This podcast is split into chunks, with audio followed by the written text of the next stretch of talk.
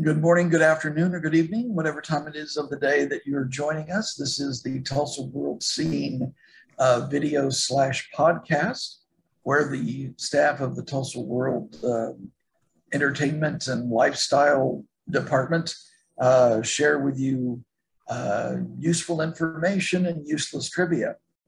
Uh, I'm joined here today by the lovely and talented Grace Wood and the lovely and talented Jimmie Tramel. Um, the probably the biggest thing coming up in the uh, pop culture world in the next few days is going to be the latest iteration of the Batman. And I believe Jimmie, you've got something on that, and why don't you start us off? Yeah, it coincides with the opening for the Admiral Twin for the 2022 season. So the Batman will be one of the movies they're showing on Friday when they open for the season. Uh, think Kong versus Godzilla and some other stuff is uh, part of the thing as well.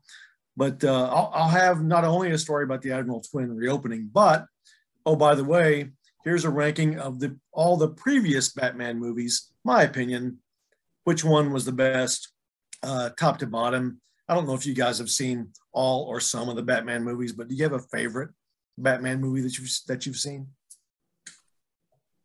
Go go for it, Grace.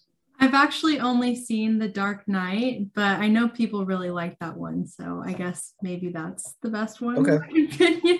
I think Christian Bale was a really good Batman. So which is a tough thing. Really, there's about six people on earth that the fans are happy with being Batman because they hated Michael Keaton before he was Batman, and then they loved him.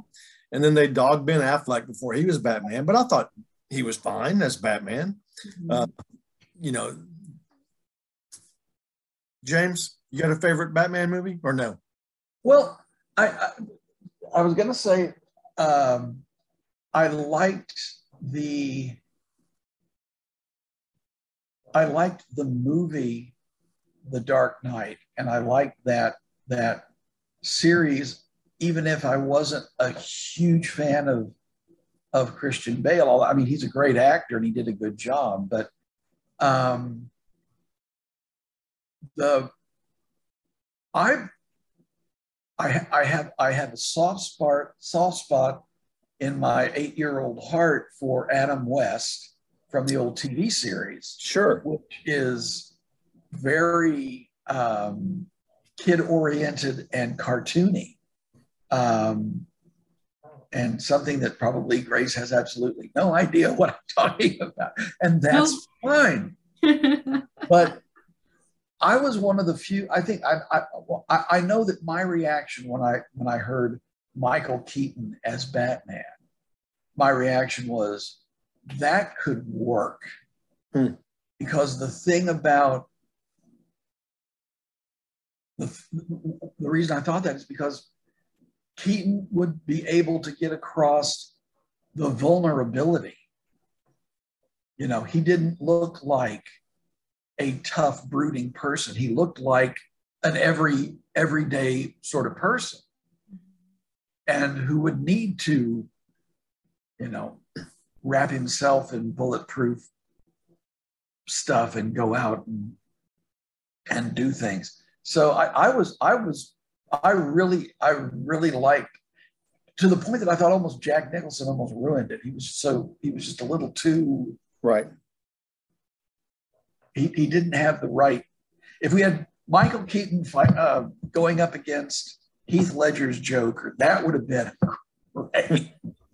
but that's just well, people um, don't realize it, but the, the Batman of the 60s you're talking about, the TV series, you I'm sure you know, uh, two months after the first season ended, they had a major motion picture with Adam West, Burt Ward, a Batman movie with all of his cast of villains, and it was exactly in the same vein as the TV show.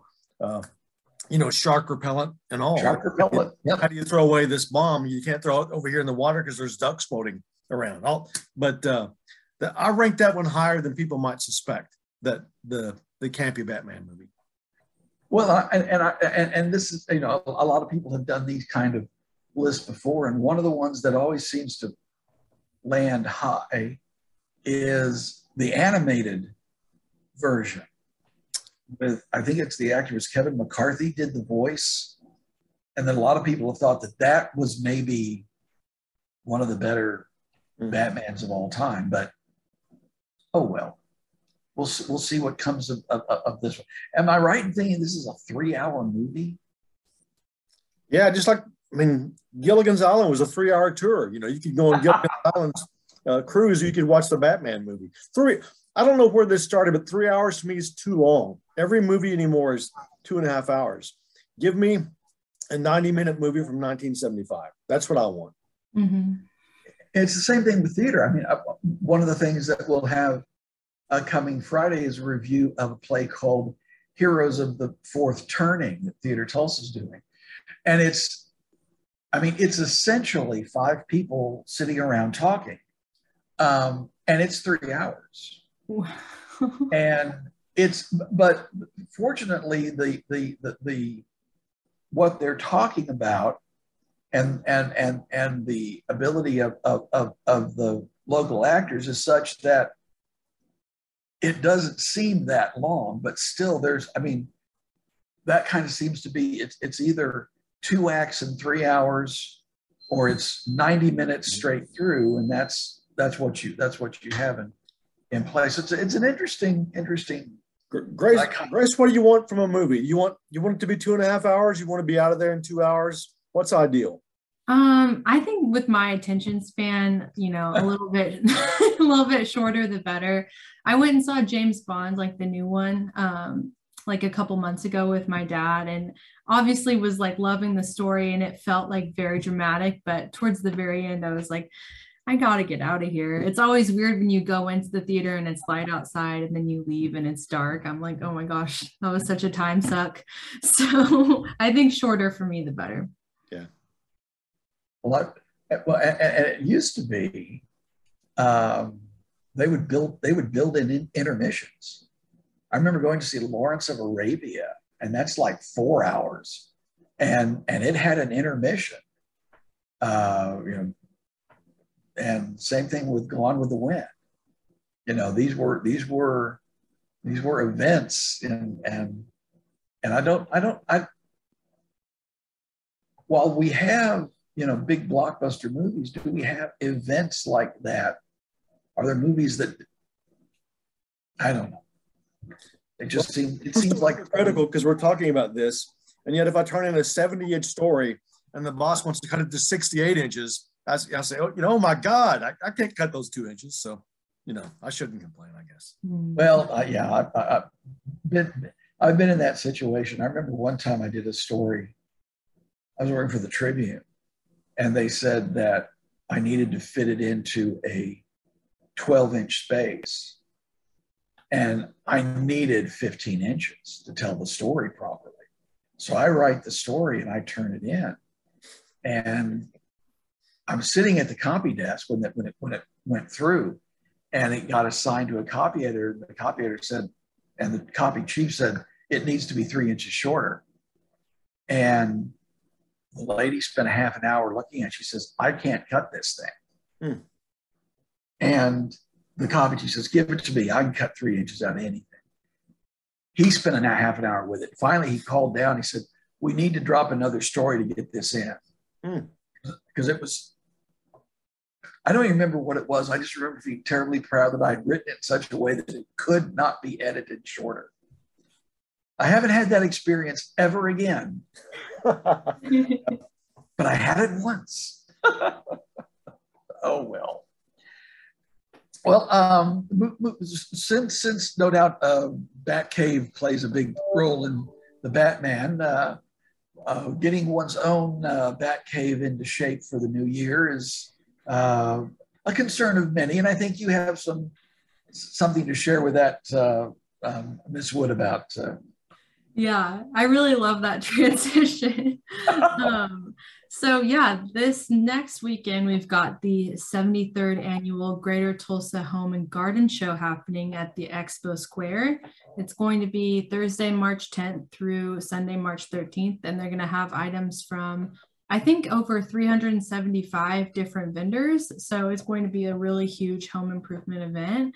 um, I talked to several different vendors about like what they're bringing to the show, as well as the CEO of the Home Builders Association, who's like putting on the event just to kind of get like a little bit more background. So definitely go read that if you want to.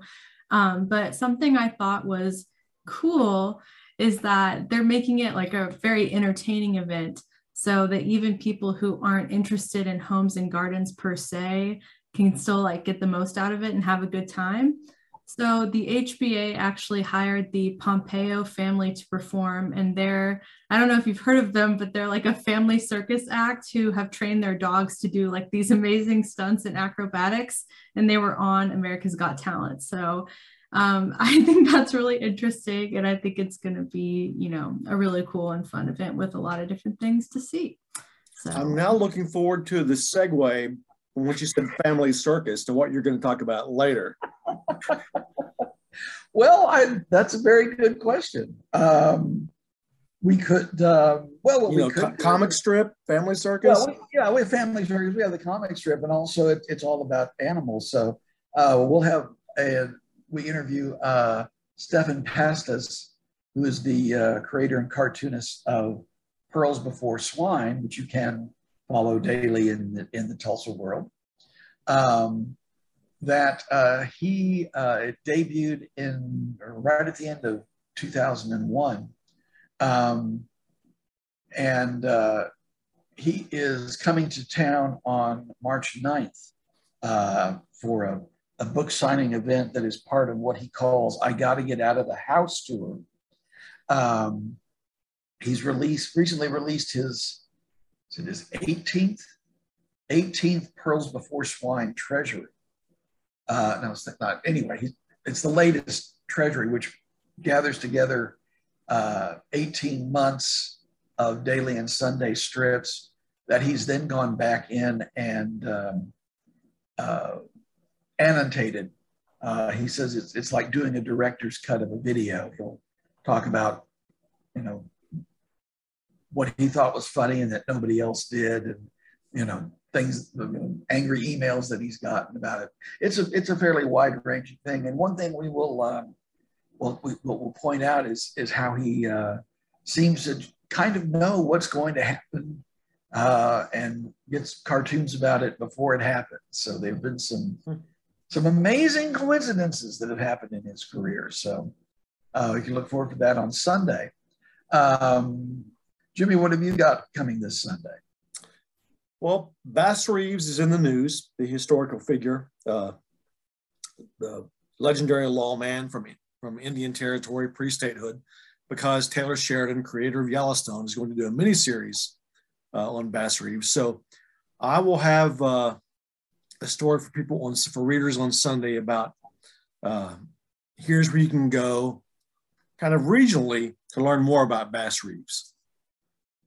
Okay. Yeah. Uh, okay. Um, let's see what it, well, if, and, and speaking of, of, of, of, of regionally, if you are um, in the need for um, food and drink, we have uh, some recommendations this coming, uh, coming, coming days. Uh, there's a new place uh, on Cherry Street called Sidecar Barley and Wine Bar it's primarily um, uh, a drinks establishment, but they have they have interesting food if you, as me, are are there for the food. And we also uh, do uh, have a story coming up on Tim's Midtown Diner, that is the uh, it's a, a place at 32nd and Harvard that has been a family-run diner since 1976 and uh, Tim uh, Shadlow is, is the newest owner. He took over in uh, late last year. And um, if you're into, you know, good home cooking diner food, we'll give you we'll give you the upshot on that. And uh, we'll coming up will be a um, review of 1907 barbecue, which is the latest uh, addition to the Mother Road Market uh, food hall. A lot of people know it for its uh, uh food truck that has been uh, associated with local breweries. Um, but they now have a, a, a, a, space in the Mother Road Market. And we talked with uh, one of the owners, Justin Carroll, who said that uh, that, he, that they are in the smallest space, smallest restaurant space uh, in the Mother Road. But he said, even though it's only about 300 square feet, he says it feels like, you know, gigantic compared to the 68 square feet they had in the food truck. So, and the food that comes out of it is, is, is top notch. So look for that in uh, future issues of the Tulsa World, available at uh, Fine News agents everywhere and online at tulsaworld.com. And if you need to uh, relive uh, this scintillating conversation, it's available on uh, any place where you get uh, your podcasts, such as uh, the Apple apps, the Apple app for podcasts, Spotify, and, and all the rest. Um, that I think that'll do for this week. So on behalf of my colleagues Jimmie Tramel and Grace Wood, we will gladly see you later. Bye. Bye.